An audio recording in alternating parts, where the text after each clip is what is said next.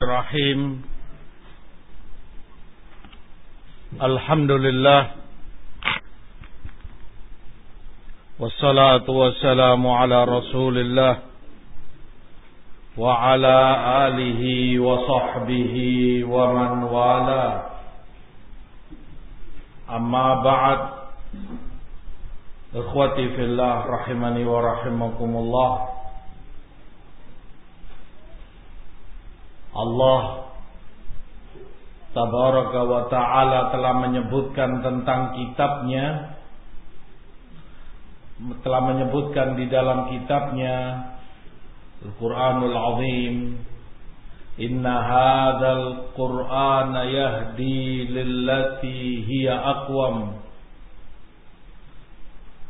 Sungguh Quran ini memberi hidayah memberi petunjuk kepada yang lebih lurus kepada yang lebih benar. Dan itu banyak bentuk dan contohnya. Yang salah satu dari hidayah Quran lillati hiya aqwam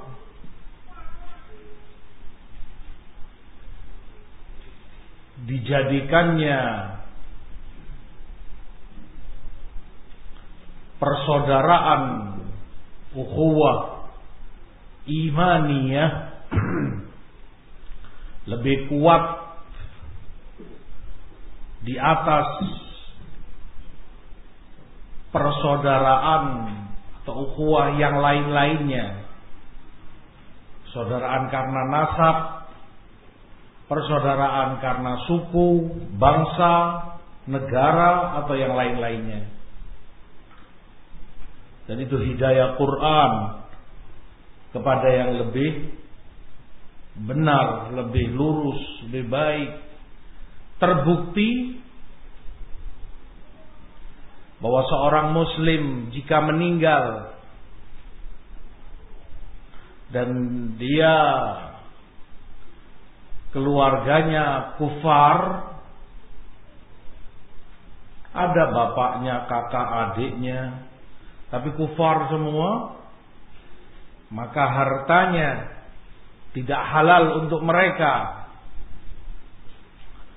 Tetapi itu dikembalikan kepada Baitul Mal untuk kelak akan dibagikan kembali kepada muslimin saudara-saudara dia seiman. Hakada. Hidayah Quran persaudaraan karena iman lebih tinggi dari persaudaraan-persaudaraan lain yang ada di muka bumi ini.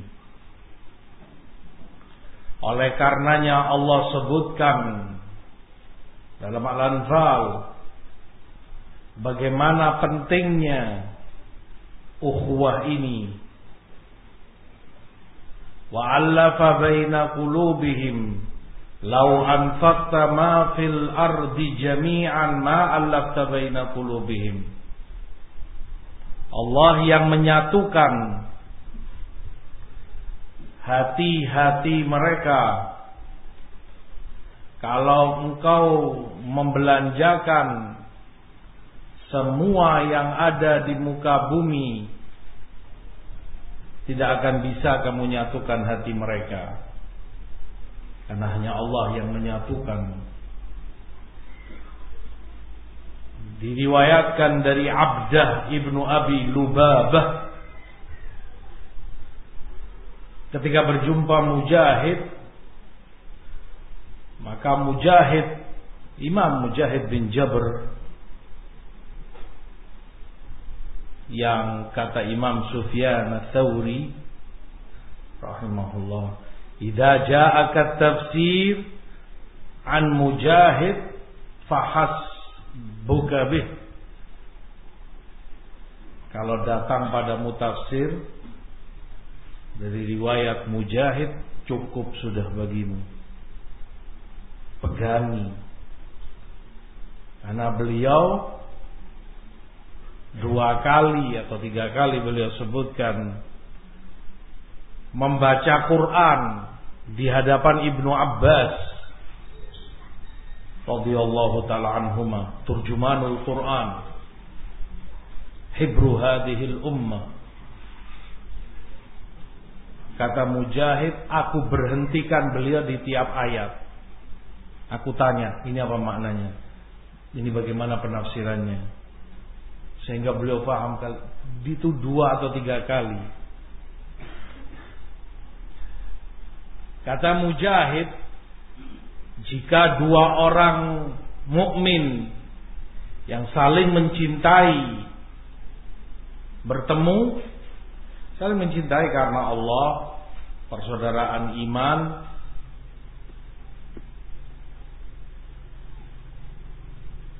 lalu yang satu memegang tem tangan temannya, saudaranya, dan dia tersenyum berguguran kesalahan-kesalahan keduanya seperti berguguran daun-daun kering dari pohonnya.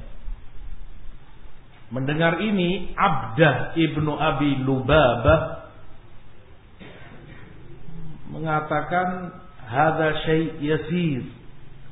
Itu sepele, gampang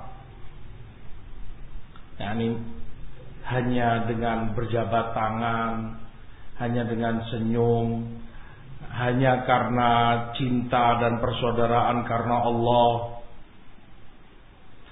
Lalu Imam Mujahid sampaikan kepadanya, "La takul dzalik." Jangan kamu bilang ini sepele. Jangan kamu anggap ini gampang.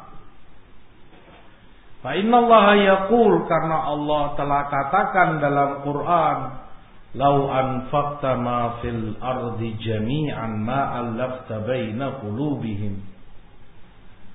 Ayat tadi.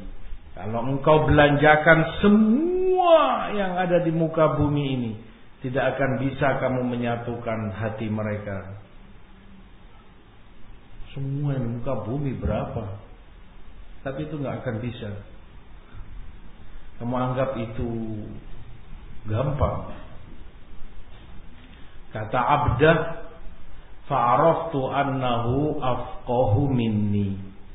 Maka aku pun tahu dari situ bahwa Mujahid lebih faqih dari aku. Lebih faham, lebih mengerti dariku. Maka ukhuwah fillah imaniyah perkaranya sangatlah besar.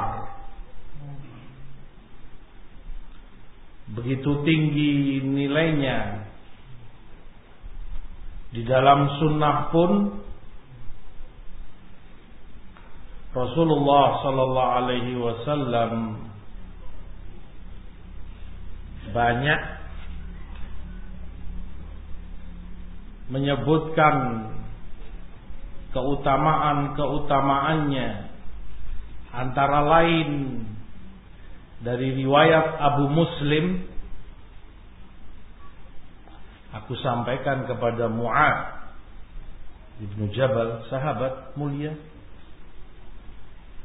Wallahi inni la uhibbuk li ghairi dunya arju an usibaha mink wala qaraba baini wa bainak Aku sungguh mencintaimu.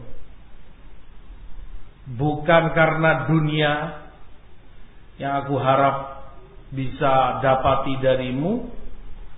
Bukan pula karena kerabat. Nggak ada hubungan keluarga sama sekali kalau fala syai kata Muat nggak ada tendensi sama sekali nggak ada tujuannya kamu mencintai aku Qultu lillah. Aku jawab karena Allah. Bas.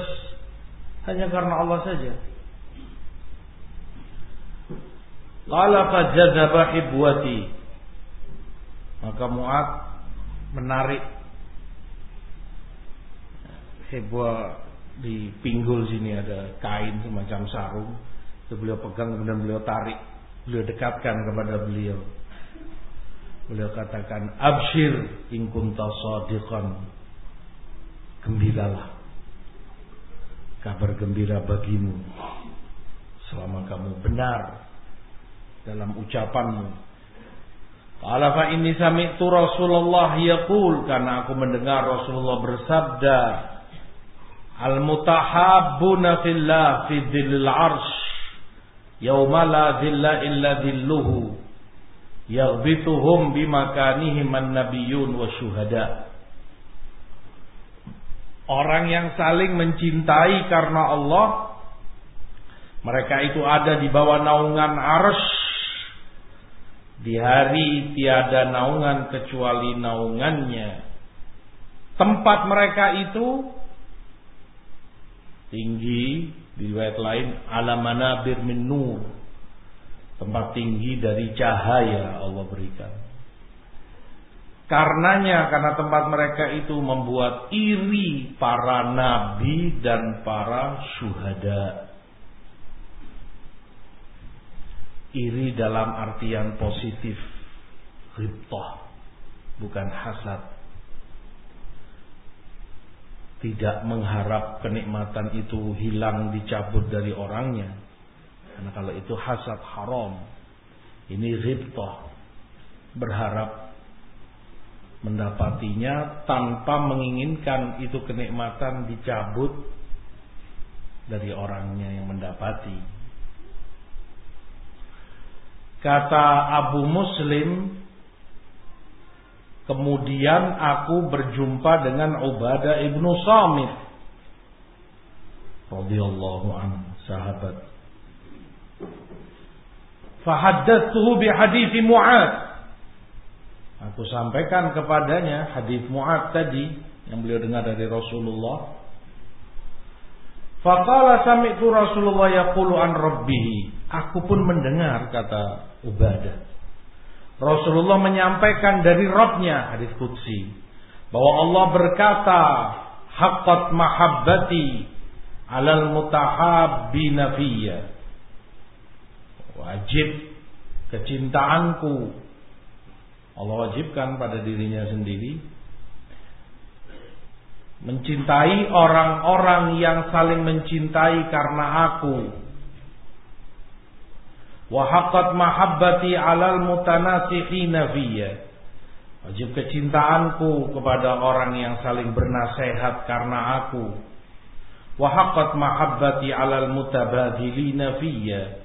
Wajib kecintaanku kepada orang yang saling memberi karena aku. Hum ala manabir min nur yaghbituhum an-nabiyyun wa syuhada wa siddiqun mereka di tempat tinggi dari cahaya yang membuat iri para nabi, para syahid dan para siddiq. Hadis diriwayatkan oleh Ibnu Hibban dalam sahihnya dan disahihkan oleh Albani rahimahullah. Keutamaan besar karena ukhuwah. Berdasarkan iman. Fillah karena Allah. Seperti Abu Muslim katakan bukan karena dunia yang diharapkan untuk diperoleh bukan pula untuk kerabat atau hubungan keluarga. Kata Ibnu Abbas, amatu silatun nas ala umurid dunia di saat hampir keseluruhan hubungan manusia itu karena dunia. Kamu perhatikan. Mana mau orang kerja tunduk, hormat kepada atasannya. Iya, Pak. Ya, Pak. Disuruh siapa? Iya. Dia pun menundukkan kepalanya. Nggak berani mengadakan begini. Di depan manajernya, di depan direkturnya. Misalnya ditelepon tengah malam, enak-enaknya tidur. Jam 2 misalnya. Kamu ke sini sekarang ke lokasi, ya dia harus berangkat. Contoh soal. Pertanyaannya kenapa? Dia mau nurut, dia mau ini. Dunia karena dia bekerja, dia berharap upah tentunya sebagai profesinya. Lah kalau orang ini bukan atasannya, ngapain dia taati? Ngapain dia iya iya iya? Gak ada hubungan bisnis, kalau sudah bukan karena urusan pekerjaan, bukan karena dunia, nggak mau dia nunduk-nunduk seperti itu. Seperti Ibnu Abbas katakan, hampir seluruh hubungan orang ini sama ini, ini sama itu, semuanya urusan dunia.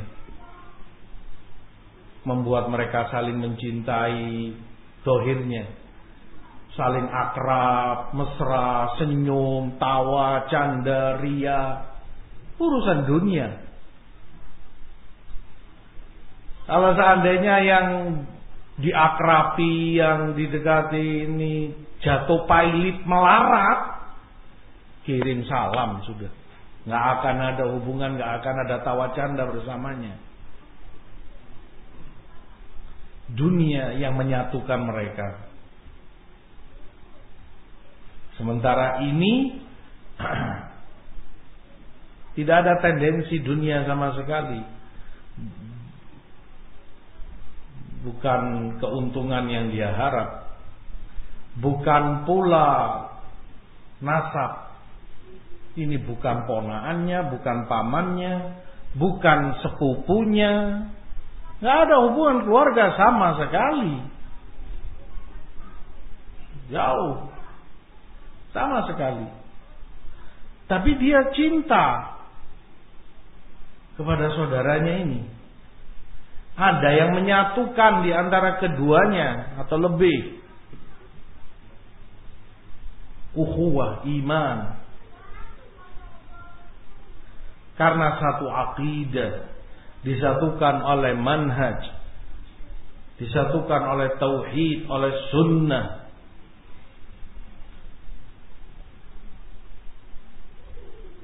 di tempat tinggi dari cahaya di bawah arsh Allah. Bahkan para nabi alaihi para syuhada dan siddiqun para siddiq iri. Melihat tempat mereka itu.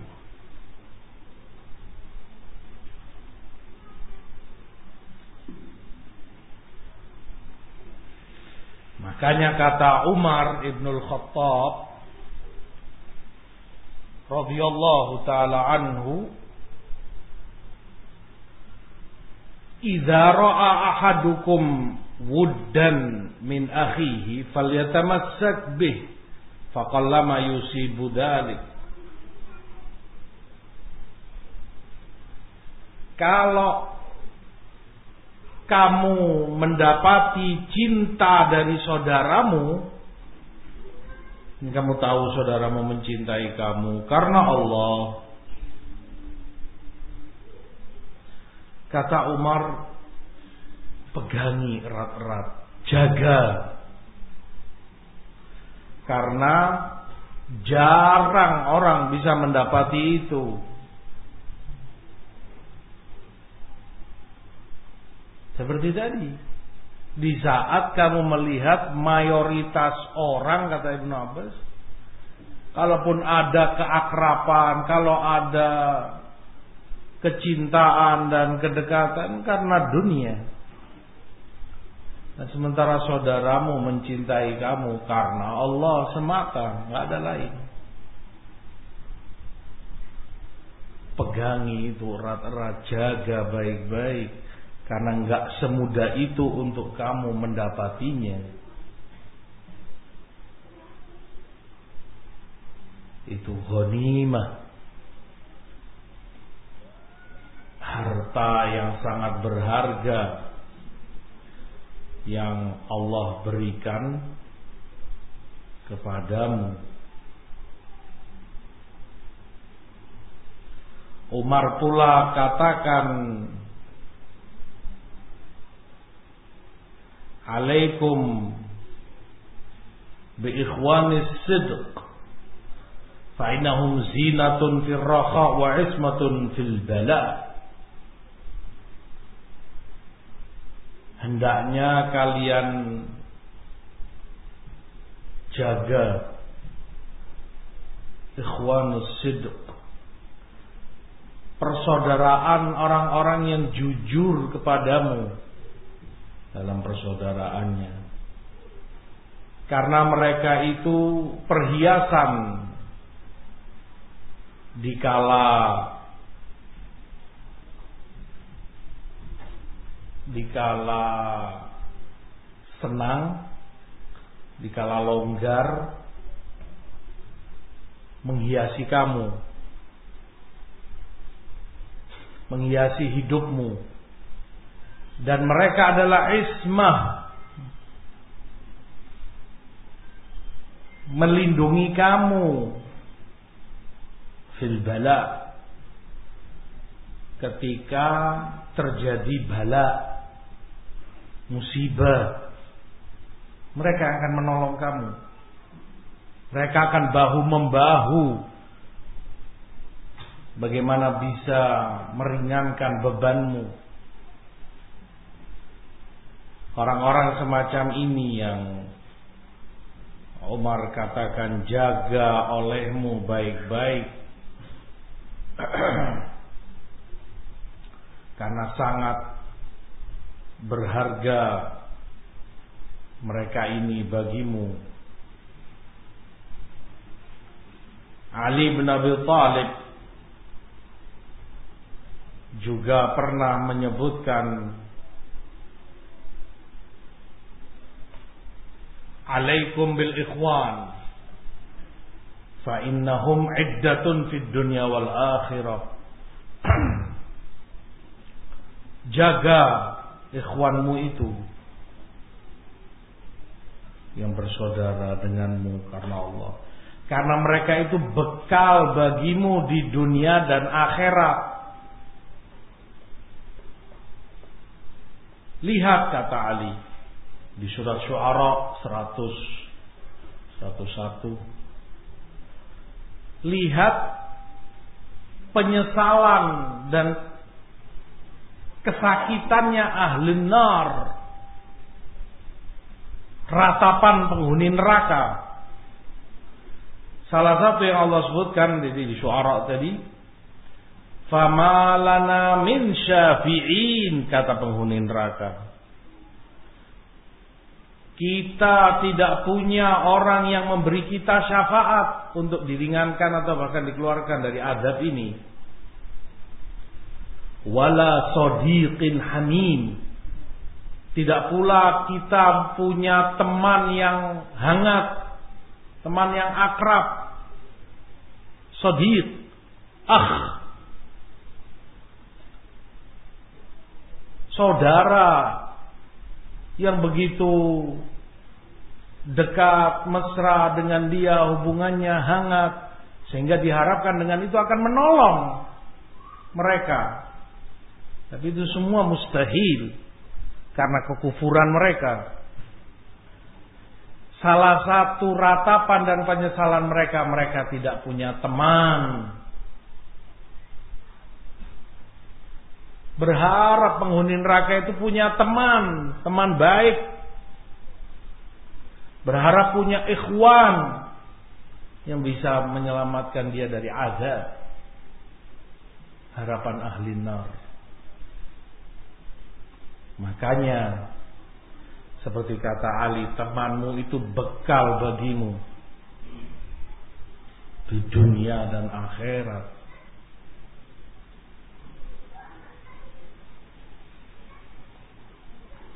Hadis syafaat ma'ruf. Hadis panjang yang Rasulullah SAW sebutkan bagaimana mukminin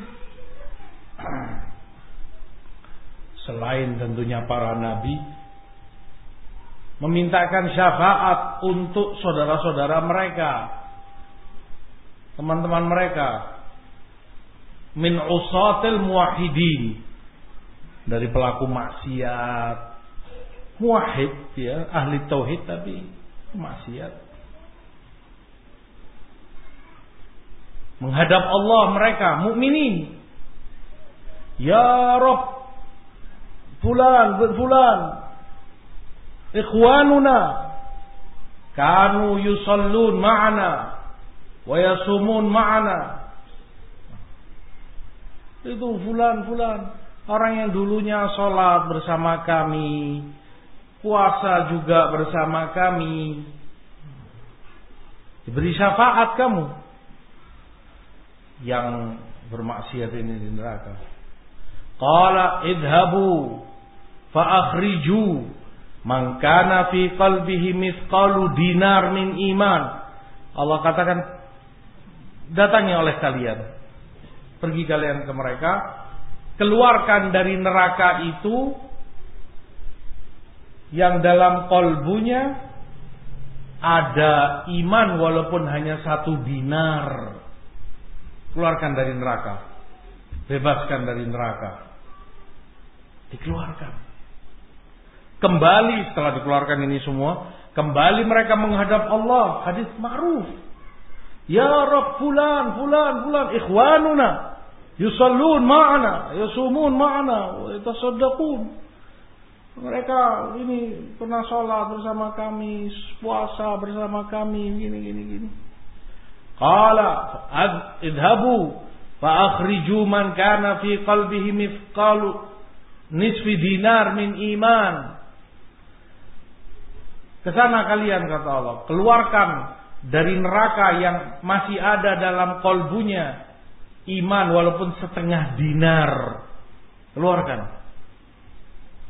Kembali setelah dikeluarkan semua, kembali mereka menghadap Allah.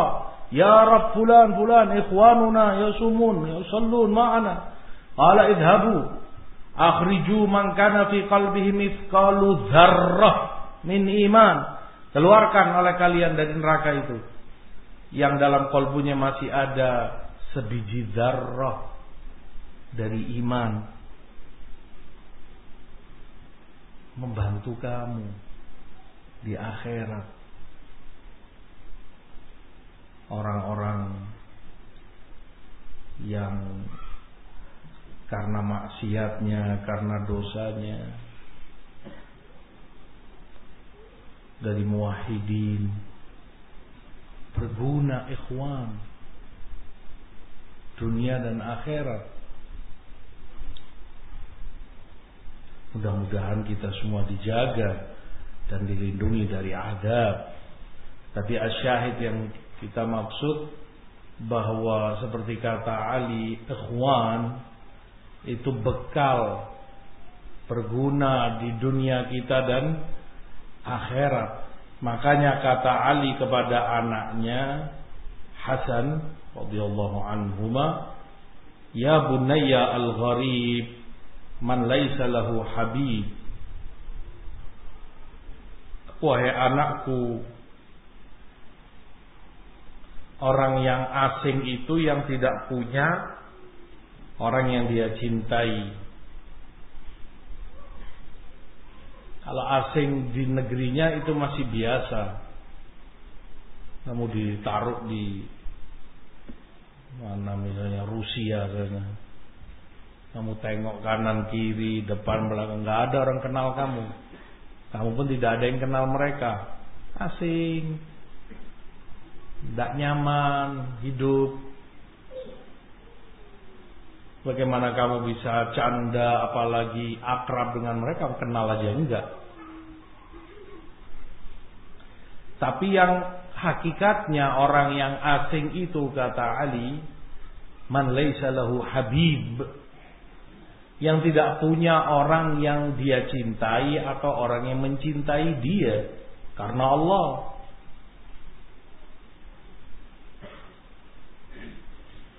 Makanya kata Abdullah bin Umar radhiyallahu taala anhuma, kalau saja aku puasa tiap siang seandainya aku qiyamul tiap malam salat dan aku habiskan hartaku untuk infak fisabilillah di hari aku mati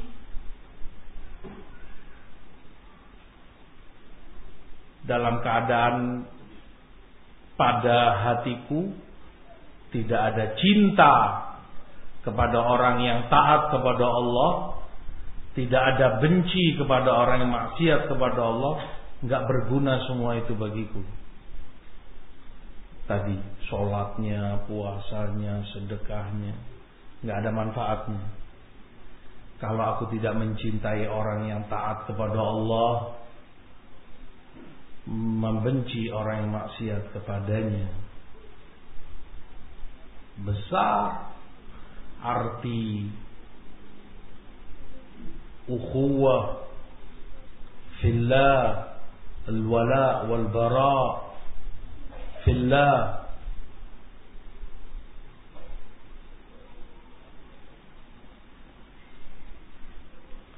Ditanya Imam Muhammad Ibnul Munkadir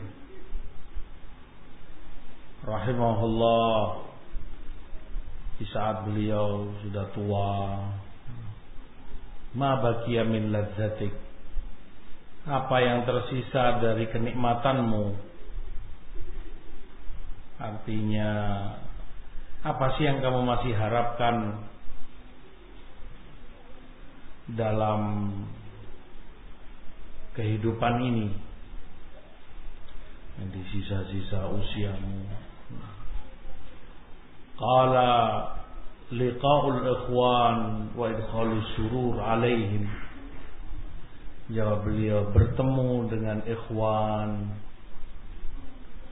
dan membahagiakan mereka, memasukkan kesenangan kepada mereka. Itu sisa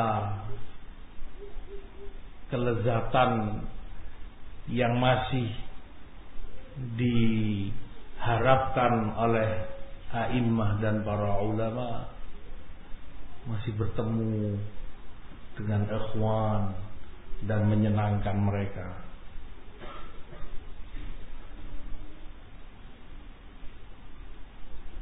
Maka seperti yang dikatakan oleh Imam Khalid bin Sofwan rahimahullah Inna a'jazan nas man qassara fi talabil ikhwan. Orang yang paling lemah orang yang paling merugi adalah orang yang tidak mau mencari ikhwan untuknya tidak mau atau kurang dalam upayanya mencari orang-orang yang mencintai dia karena Allah, karena iman, karena ini yang bisa dia cintai dengan ukhuwah, iman. Wa a'jaz minhum man dhayya'a man bihi minhum kata Khalid bin Sofwan tapi lebih lemah lebih merugi adalah orang yang sudah sempat mendapati tapi kemudian dia sia-siakan dia lepas. Kalau yang pertama dari awal memang dia kurang usahanya. Yang ini lebih merugi sudah dapat dia sudah bersama mereka, sudah ada orang yang mencintai dia, berukhuwah dengannya karena Allah, tapi kemudian dia sia-siakan. Tidak dia jaga, tidak dia pegang erat-erat seperti Umar katakan. Dan itu tentunya asbab. Dikarenakan banyak sebab. Yang salah satunya adalah Dha'fut ta'awun bainahum Dikarenakan lemahnya bahkan tidak adanya ta'awun di antara mereka. Bahkan sebagian ulama katakan hampir dikata nggak ada gunanya ukhuwah kalau nggak ada ta'awun. Karena itu menunjukkan kepedulian, perhatian dan cinta yang hakiki kepada saudara-saudaramu. Orang yang paling merugi.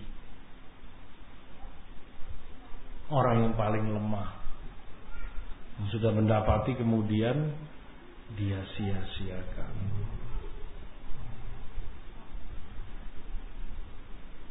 Oleh karenanya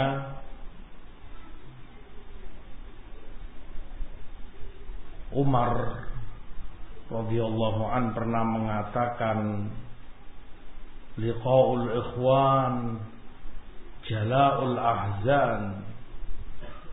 Serupa dengan itu Sufyan Ats-Tsauri ditanya Mama ul aish? Qala liqaul ikhwan Apa sih air kehidupan itu? Layaknya air ini sumber kehidupan Dibutuhkan Kata beliau bertemu dengan ikhwan Kata Umar, Jala'ul Ahzan itu menghilangkan kesedihan. Pelibur lara. Jika benar-benar Wah ini dijaga bukan hanya lisan. Tapi dia tunaikan hak-haknya. Dia peduli dan perhatian bertahun dengan yang lain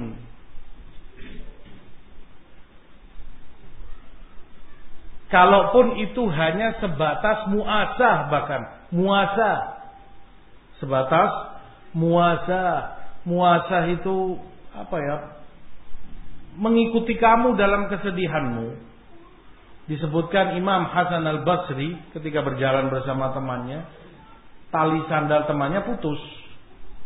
Sehingga ya dia telanjang kaki tanpa alas kaki. Hasan al-Basri berhenti melepas sandalnya yang kemudian beliau pegang, beliau bawa.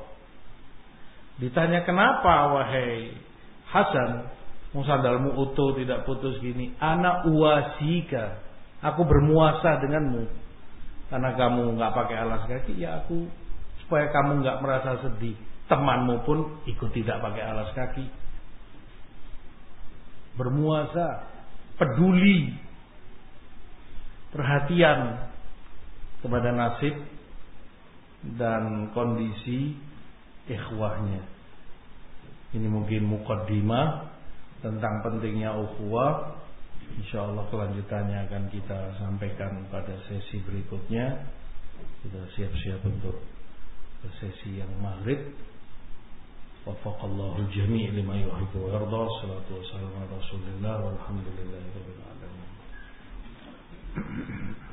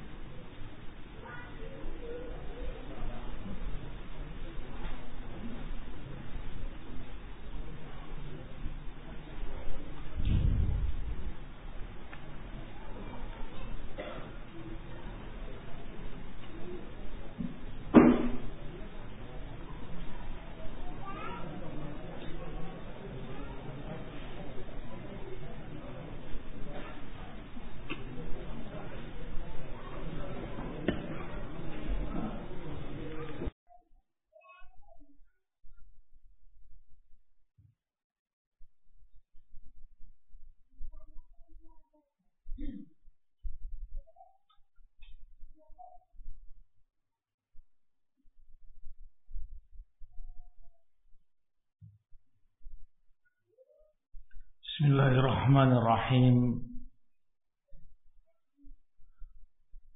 إن الحمد لله نحمده ونستعينه ونستغفره ونعوذ بالله من شرور أنفسنا وسيئات أعمالنا من يهده الله فلا مضل له ومن يضلل فلا هادي له. أشهد أن لا إله إلا الله وحده لا شريك له وأشهد أن محمدا عبده ورسوله أما بعد إخوتي أعزاء رحمني ورحمكم الله maklum adanya bahwa Allah Subhanahu wa taala sangat menganjurkan kepada mukminin kepada umat ini untuk mereka saling membantu saudaranya satu dengan yang lain. Allah sebutkan itu dalam Al-Maidah wa ta'awanu 'alal birri wat taqwa la ta'awanu 'alal itsmi wal dan saling bantulah kalian dalam bir dan takwa. Albir jika ditemukan dengan takwa maka albir memiliki makna fi'lul khairat. Menjalankan kebaikan dalam pengamalan perintah. Takwa memiliki makna tarkul mungkarat tarkul manhiyat. Bermakna meninggalkan yang dilarang yang mungkar. Keduanya mereka butuh ta'awun untuk melaksanakan perintah syariat untuk meninggalkan yang dilarang dalam syariat mukmin satu dengan yang lain membutuhkan ta'awun saling membantu satu dengan yang lain. Wala ta'awanu 'alal itsmi wal 'udwan. Di dalam hadis Rasulullah sallallahu sebutkan al muslim akhul muslim la yadhlimu wa la yuslimu. Seorang muslim itu saudara bagi muslim yang lain. Tidak akan mendoliminya tidak akan pula menyerahkan memasrahkan saudaranya kepada musuhnya. Dia bantu saudaranya untuk kebaikan dan kemaslahatannya. Aku sebagai saudara iman baginya. Rasulullah juga sebutkan Wa man kana fi hajati akhi kana Allahu fi hajatih. Barang siapa yang dalam hajat saudaranya yakni membantu untuk terlaksananya hajat saudaranya sampai hajat itu selesai tertunaikan dengan baik maka Allah akan selalu membantu dia dalam hajat-hajatnya Bahkan dalam riwayat Rasulullah sebutkan la'an amshiya fi hajatil muslim hatta yaqdiyaha ahabbu ilayya min al-i'tikaf fi masjid hadha. Atau sallallahu alaihi wasallam. Aku berjalan guna membantu seorang muslim pada hajatnya sampai terlaksana. Ini dibantu apa ke sana. Oh ini ke sana, ini perlu ini, ini sampai selesai. Tahun membantu saudaranya dalam hajatnya. Itu lebih aku senangi daripada i'tikaf di masjidku ini. Dan itikaf punya keutamaan besar terlebih di Masjid Rasul atau Masjidil Haram. Nah. Tetapi ini ketika manfaatnya muta'addiyah. Manfaatnya luas. Tidak hanya pada dirinya namun juga terkait muslim yang lain. Wa man farraja an muslimin kurbatan farrajallahu anhu kurbatan min kurbat yaumal qiyamah. Dan barang siapa yang meluangkan kesulitan seorang muslim di dunia ini, Allah akan meluangkan kesulitan dia dari kesulitan-kesulitan di yaumul qiyamah kelak. Dan itu ta'awun. Yufarrij kurbatal muslim. Bagaimana saudaranya yang dalam kesusahan atau kesulitan dia bantu. Dia tolong. Sehingga terlepas dari kesusahannya maka jaza min jinsil amal balasannya pun sejenis kesulitan dia di yaumul qiyamah kelak akan Allah mudahkan baginya di hari orang sangat membutuhkan itu. Waman satara musliman satarahullahu yaumal qiyamah. Dan barang siapa yang menutupi aib seorang muslim. Maka Allah akan juga menutupi aibnya di yaumul qiyamah. Dan itu juga i'anah membantu saudaranya ketika itu aib pribadi yang dia ketahui dari saudaranya kemaksiatan atau yang semisalnya dia bernasehat tapi juga dia tutup agar dia bertobat dan berbenah diri. Makanya disebutkan al-mu'min yang sah wa yastur seorang mukmin bernasehat sekaligus menutupi. Wal munafik yu'ayyir wa yafdah adapun munafik dia mentakyir. Dijadikan bahan celaan aib saudaranya itu dan dia bongkar dia sampaikan ke sana kemari bulan begini begitu hadis di Bukhari Muslim karena fi hajati akhi. Demikian pula juga di Muslim Man nafasa an mu'minin kurbatan min kurabid dunya nafasallahu anhu kurbatan min kurabi yaumil qiyamah. Barang siapa yang melonggarkan kesulitan seorang muslim Allah akan melonggarkan kesulitan dia dari kesulitan-kesulitan di yaumul qiyamah kelak.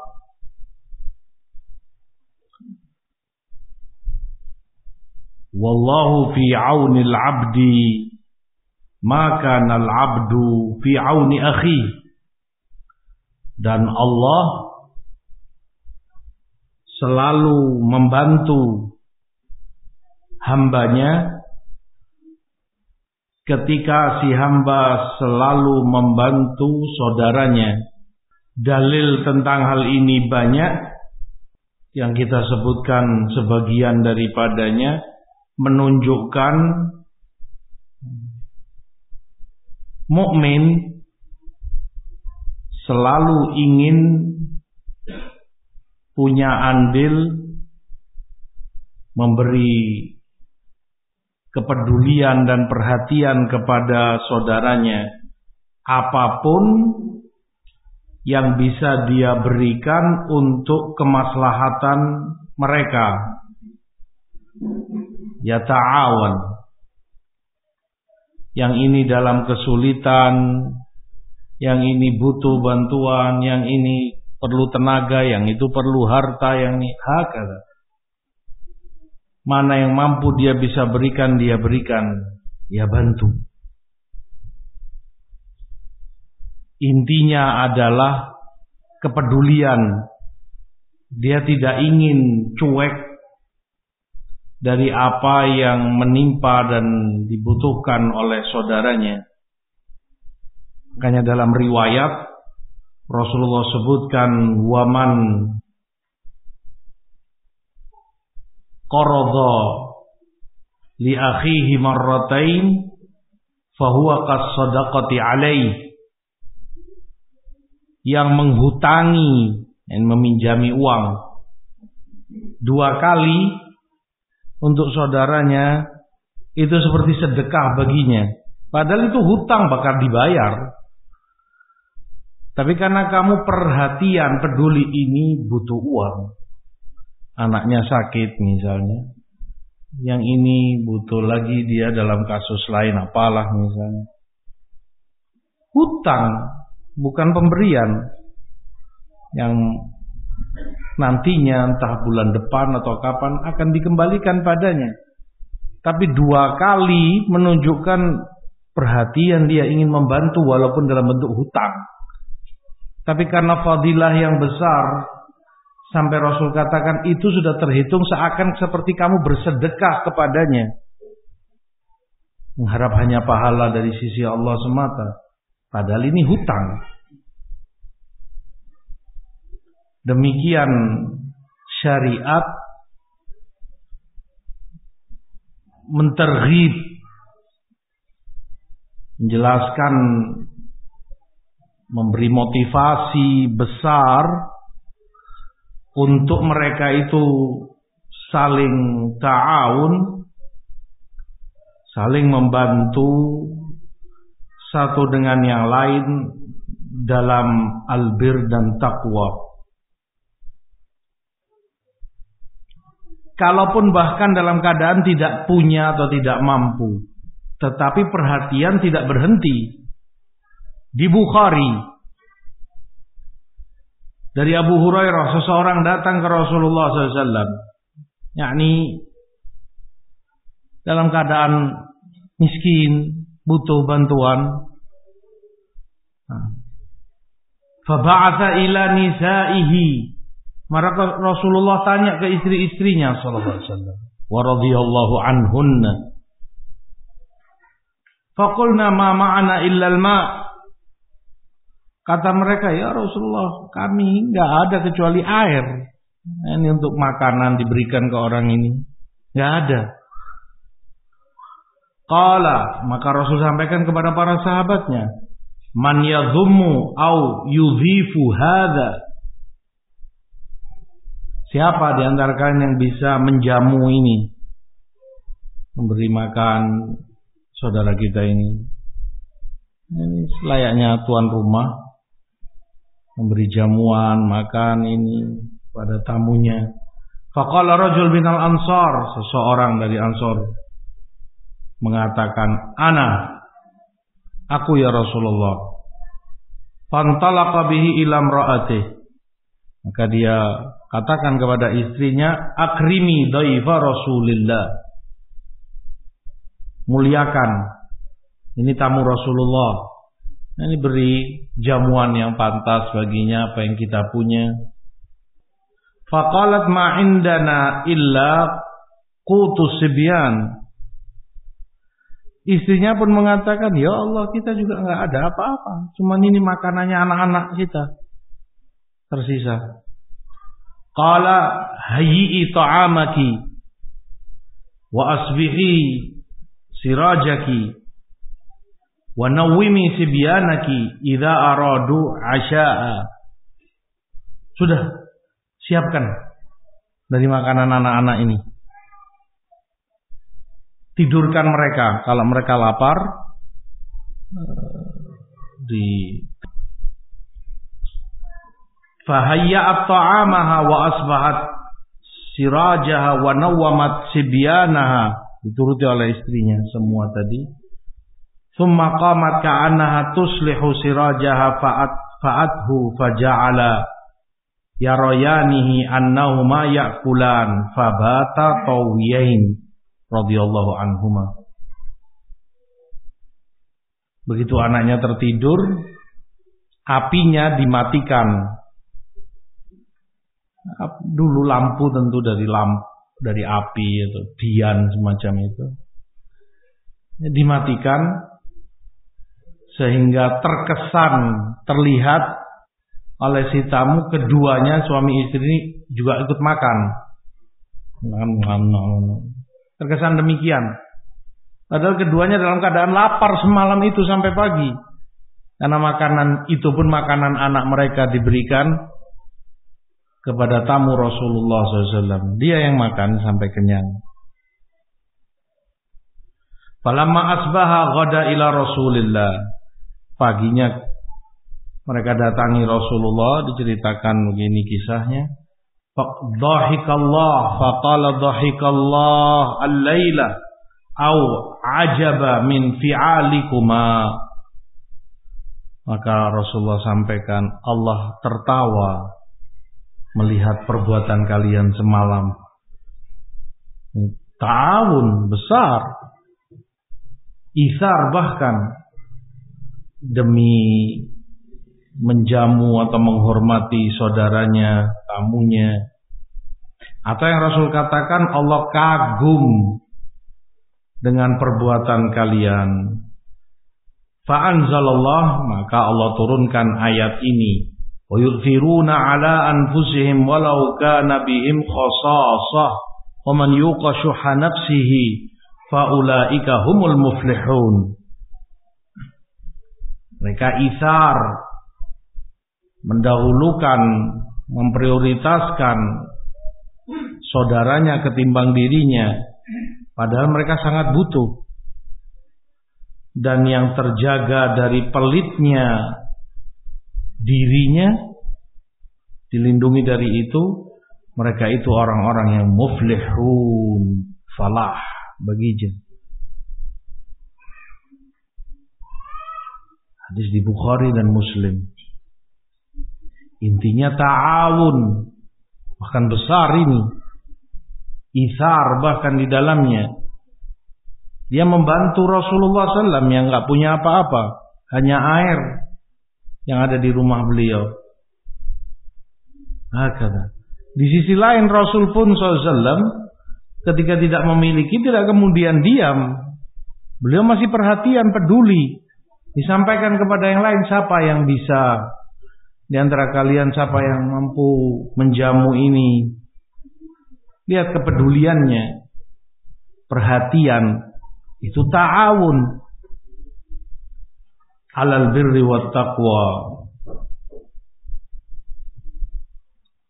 Di Bukhari pula dari riwayat Ibrahim ibn Sa'ad dari ayahnya dan dari kakeknya qala Abdurrahman ibn Auf lamma qadimna al-Madinah akhar Rasulullah baini wa baina Sa'ad ibn Rabi' Ketika kami datang Madinah Rasul persaudarakan aku dengan Sa'ad ibn Rabi'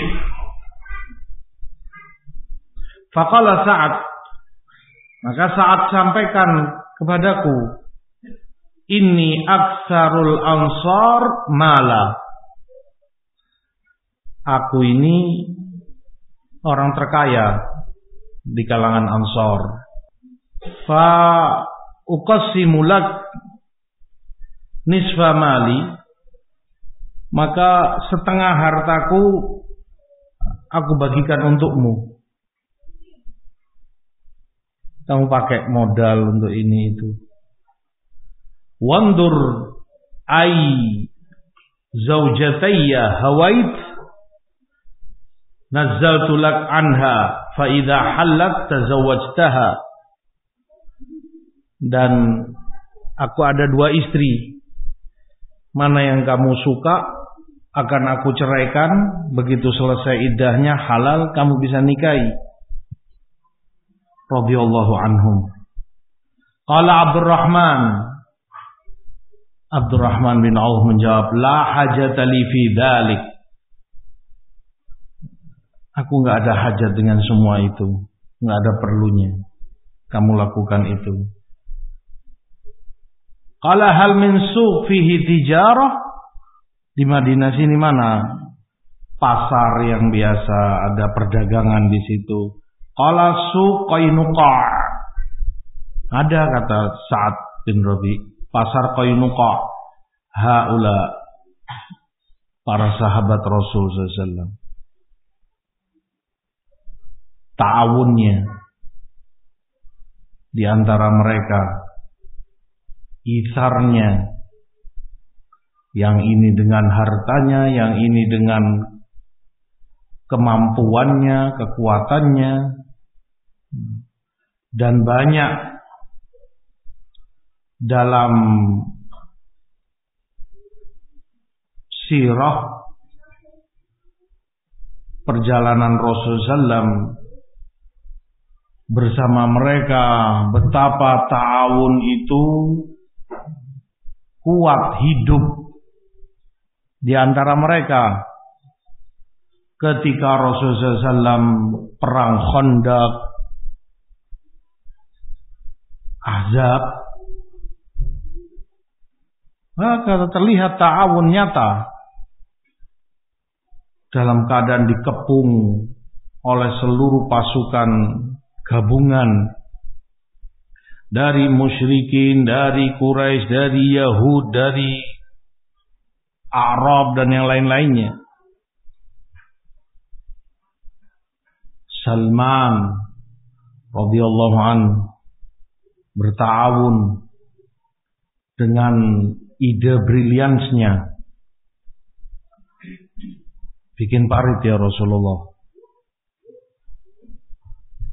diterima oleh Rasul ide baiknya mereka gali parit. Diriwayatkan oleh Bukhari di Adabul Mufrad. Mereka gali. Ada yang memikul satu batu. Ada di antara sahabat yang memikul langsung dua batu. Karena badannya besar atau kuat lebih dari yang lain. Karena menggali tentunya ada batu, ada ini. Mereka ta'awun demikian. Satu satu langsung dua batu dia bawa. Dia singkirkan agar semakin dalam paritnya. Ah kata. Ya ta'awanun. Demikian pula dalam pembangunan masjid Rasul sallallahu alaihi wasallam ya ta'awanun Hmm. Maka seperti yang disebutkan oleh Al-Munawi rahimahullah ta'awun 'alal bir wa taqwa unwan sa'adatil mar tanda kebahagiaan seorang muslim. Tanda kalau Allah ridho dan memberikan taufik kepadanya. Dijadikan dia diberi taufik untuk ta'awun halal birri wa taqwa. Demikian para ulama salaf. Panutan dan toladan bagi kita. Ridwanullah alaihim ajmain. Bahkan kepada orang yang hendak melakukan kejahatan padanya Syekh Abdul Aziz bin Baz rahmatullahi alaih Syekhul Islam di hadaz zaman. Imam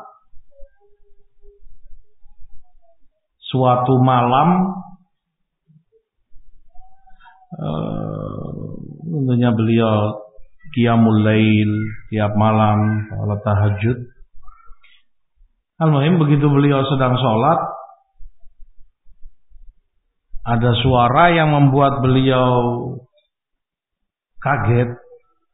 Ada orang sepertinya loncat dari tembok masuk ke halaman rumah beliau memasuki rumah beliau. Di dekat beliau ada tombol.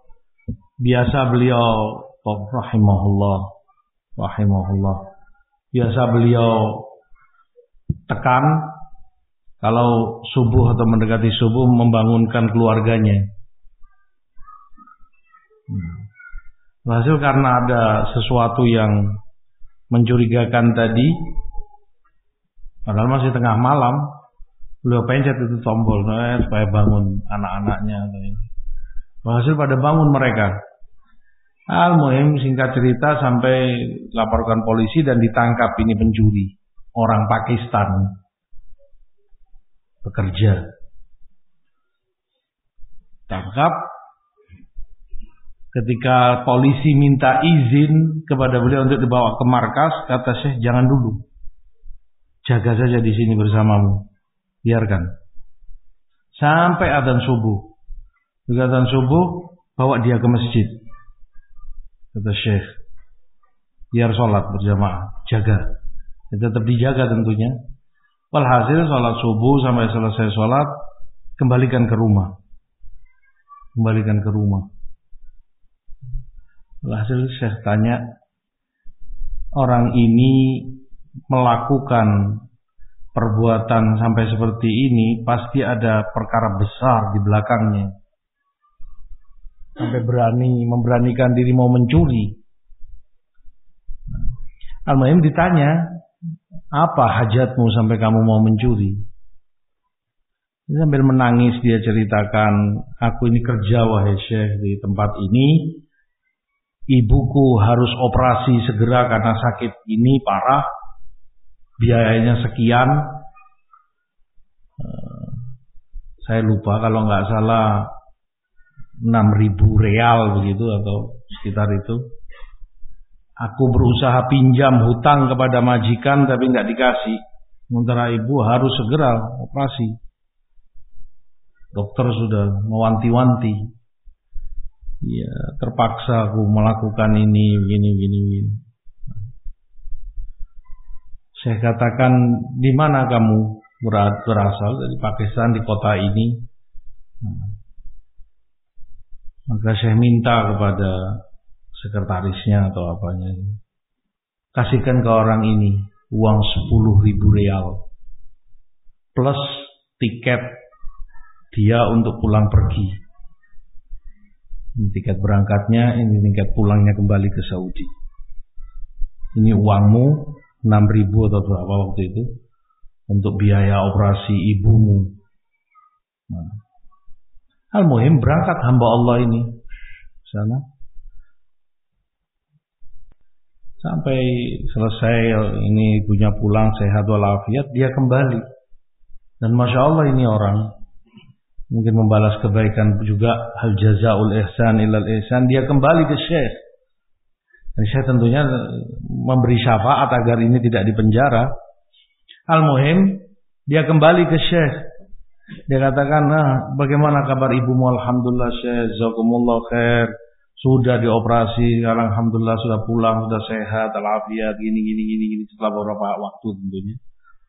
Dan ini sisa uang dari biaya operasi ibuku dikembalikan berapa ribu dok real gitu. Ini sisanya wahai syekh. Kata syekh itu untukmu. Holas. Kamu pakai untuk keperluanmu. Nah, syahid Demikian kebesaran seorang imam, seorang alim bahkan ke orang yang semula ingin berbuat kejelekan kepadanya, mau mencuri. Tapi ta'awunnya alal bir wa taqwa kepada muslim saudaranya belum lagi begitu banyak bantuan yang beliau berikan kepada muslimin dari berbagai banyak belahan dunia. Yang dari sana, yang dari sini. Yang dengan syafaat beliau, Fulan bin Fulan perlu bantuan masjidnya, ma'hadnya. Ini itu, ada masyru, ada proyek ini, kebaikan. Dikasih memo, kasih syafaat kepada para umara amir-amir yang ada di sana. Ta'awun alal bir wa taqwa. Hakata yang dicontohkan oleh orang-orang besar, para ulama, a'immah, Syekh Mukbil rahmatullahi alaih seperti disebutkan oleh anaknya Ummu Abdullah ketika beliau sakit parah dan mendekati ajalnya beliau menangis. Rahimahullah. Sembari beliau katakan Mada qad qaddamtu lid-da'wah. Mada qad qaddamtu lid-da'wah apa yang sudah aku berikan untuk dakwah ini? Nah, ini andil apa saham kebaikan yang aku sumbangkan untuk dakwah ini? Merasa belum berbuat apa-apa. Merasa belum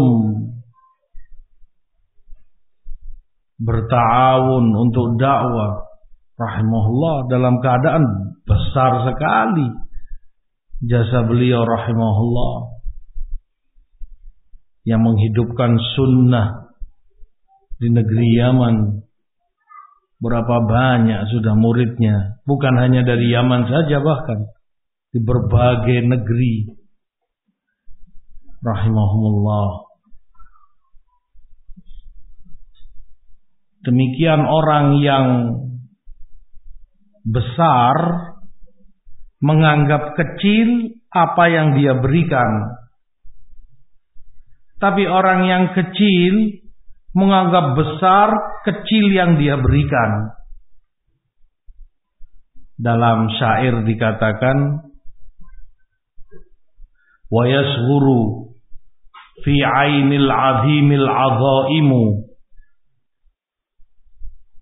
yasghur menjadi kecil, yakni tampak kecil di mata orang besar, orang-orang agung, orang-orang mulia, azaim, perkara-perkara besar yang dia sumbangkan, yang dia berikan. Baginya seperti kecil, belum apa-apa. Wa ya'zumu fi aini saghiri saghairu tapi di mata orang kecil, besar, kecil-kecil yang dia berikan. Dia baru berbuat sejengkal dua jengkal seakan sudah uh, seperti Syekhul Islam. Hakata. Maka hendaknya kita berupaya bersungguh-sungguh berusaha untuk memberi ta'awun untuk dakwah ini memberi bantuan menolong untuk dakwah ini. Apa pun yang bisa kita berikan sebatas kapasitas kita dan kemampuan kita masing-masing yang ini mampu dengan tenaganya, yang ini dengan harta bendanya, yang ini dengan keahliannya yang itu kata saling menyempurnakan antara yang satu dengan yang lain. Tanpa itu nggak akan bisa berjalan dakwah. Seperti diistilahkan ini amal jama'i dakwah itu melibatkan sekian banyak pihak, melibatkan sekian banyak orang. Nah, bisa dipikul satu dua orang. Butuh kerjasama dan ta'awun, butuh kepedulian antara yang satu dengan yang lainnya, sehingga kemaslahatan akan dirasakan bersama. Wallahul muwaffiq di aqwamit thoriq. Nah, ini ada pertanyaan bagaimana sikap seorang istri yang merasa sedih terhadap suaminya yang tidak memiliki kepedulian terhadap agama istrinya. Tidak pernah mentarbiah istri untuk belajar ilmu agama. Seperti belajar bacaan Quran dan pelajaran ilmu agama lain. Padahal sang suami rajin ikut taklim sementara istrinya membutuhkannya dalam rangka membekali dirinya untuk mentarbiah sang anak anak-anak mereka juga. Nah. Kalau benar demikian seperti yang ditanyakan, ada taksir dari suami.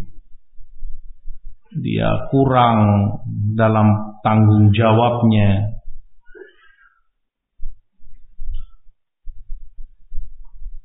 karena pembekalan ilmu pendidikan bagi suami istrinya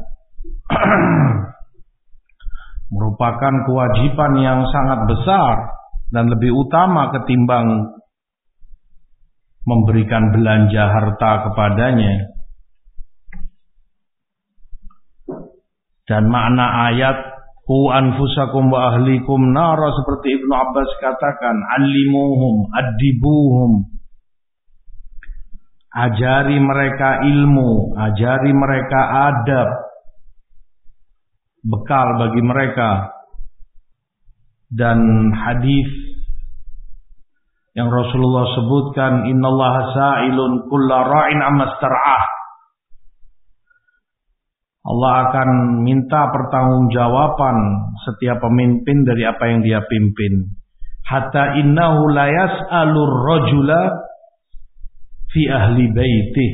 Ahafidha dhalik am dayya'ahu. Sampai-sampai suami pun akan Allah tanya tiap suami dalam kepemimpinannya di rumah tangganya. Apakah dia jaga itu dengan baik atau dia menyia-nyiakannya tidak dia jaga, tidak dia tunaikan dengan baik, pertanggungjawaban di hadapan Allah. Apa yang kamu berikan kepadanya? Padahal tujuan atau makna pernikahan bagi seorang suami Rijal qawwamuna 'alan nisa Qawamun 'alan nisa kata Ibnu Katsir rahimahullah maknanya huwa kabiruha. Ini suami itu pembesar bagi suaminya, bagi istrinya maaf. Pembesar bagi istrinya. Wal hakim 'alaiha sebagai hakim yang menentukan wa muaddibuha idza wajjat dan mentakdib, mendidik, mengajari, meluruskan jika istrinya bengkok. Bagaimana itu dia bisa jalankan jika dia tidak peduli kepada tarbiyah dan pendidikan istrinya? Sementara kamu sibuk kerja, anak-anakmu di rumah siapa yang mengurusi kalau bukan istrimu? Dan apa yang akan dia bisa sampaikan jika nggak ada bekal yang cukup baginya? Bahkan seperti yang ditanyakan kalau baca Quran saja dia masih belum bisa. Semestinya ada ta'awun besar dibutuhkan. Kamu peduli, kamu panggilkan guru ngaji, membenahi tajwid dan bacaan istrimu, atau kamu ajak ke ma'had atau ke mana wanita yang bisa mengajari dia dan membekali dia ilmu yang dikehendaki. Al-muhim uh, bagi sang suami untuk yattaqillah fi zaujatihi bertakwa kepada Allah terhadap istrinya untuk lebih perhatian kepada pembekalan tarbiyah dan ilmu kepada mereka. Kalau saja kurang materi yang dia berikan, dia dicela, Fulan ini nggak ada perhatiannya kepada istrinya. Bajunya mungkin misalnya compang camping, kotor ini, pusam, nggak pernah dibelikan baru. Orang sudah dicela karena itu. Ini lebih-lebih lagi dari urusan dunia. Kalau itu hayin lah, gampang. Ini urusan akhirat istrimu. Nah.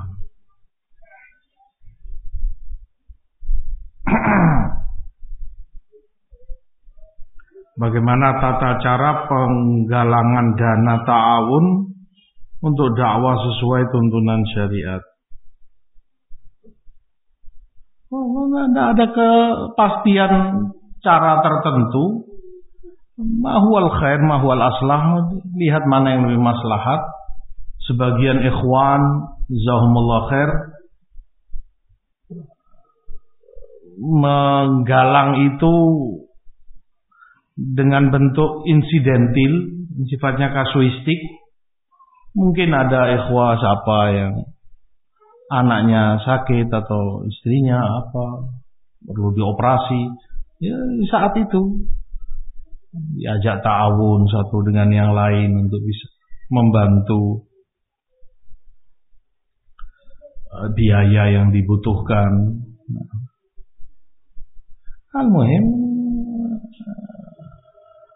cara teknis yang kalau yang ditanyakan tentang teknisnya nggak ada tuntunan tertentu di dalam syariat. Yang penting ada tahun dan kepedulian yang kamu berikan kepada saudaramu yang sedang dalam kebutuhan.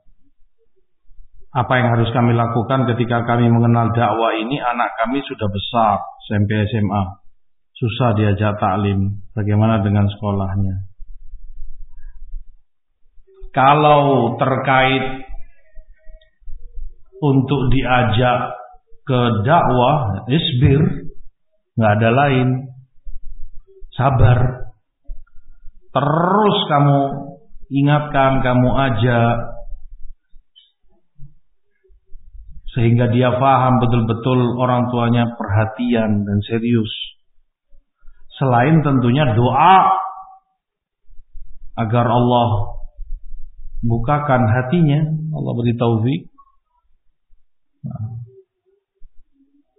agar dia mau mendatangi majelis ilmu, mau belajar, mau taklim. Nah, karena anak ini sudah besar, sudah hampir kalau istilah orang tahu jati dirinya entah ke mana itu dia mengarah sudah terlanjur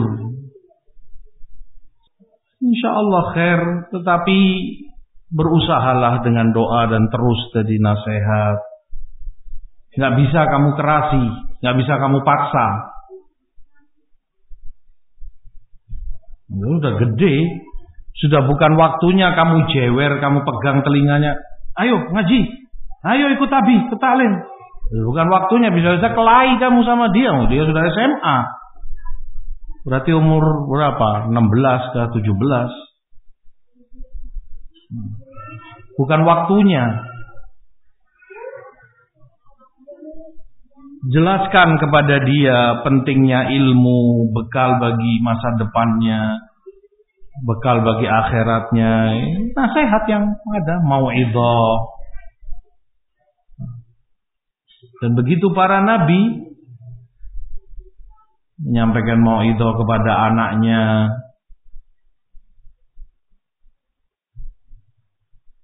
Am kuntum syuhada id hadara Yaqub al-maut id qala li banihi ma ta'buduna min ba'di.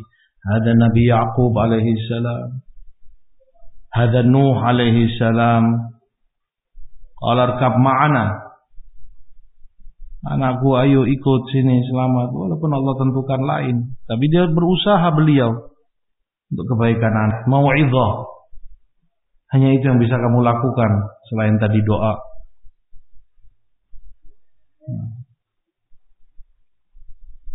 Makanya kalau orang Arab ya walaupun awam tapi ya ada benarnya perkataan mereka dalam hal ini dia mereka katakan idza kaburul walad khawu kalau anakmu sudah besar anggap dia itu saudaramu. Sudah nggak bisa kamu tekan dan kamu paksa layaknya anak. Anggap dia adikmu atau kakakmu, layaknya saudara bagi kamu. Ini diajak dewasa, diajak bicara, diterangkan. Kamu hidup bagaimana nak? Masa depanmu seperti apa? Akhirat. Terus mudah-mudahan Allah bukakan hatinya. Nah. Hal yang sudah terlanjur. Tapi khair insya Allah selama kamunya telah mengerti dan menyadari hal itu. Asa ayakuna khairah.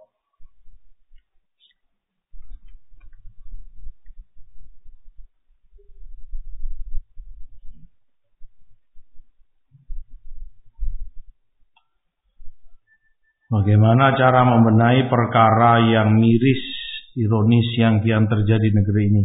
Apa solusinya dan apa solusi tuntas untuk mengatasi ide Islam Nusantara? Idenya, solusinya adalah ilmu.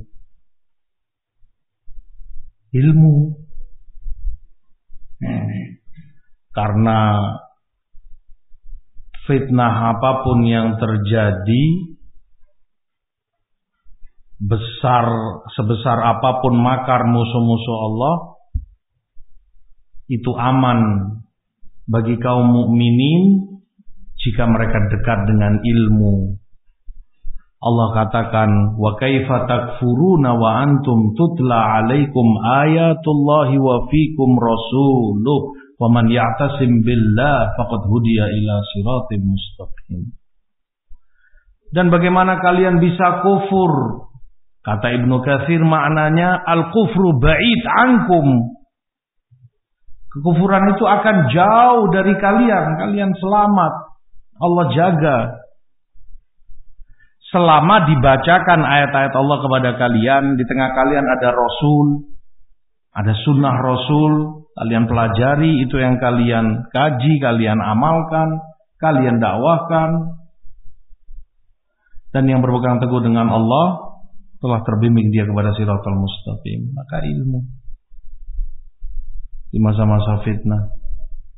Badiru bil a'mal fitanan ka kita illailil mudlima hadis.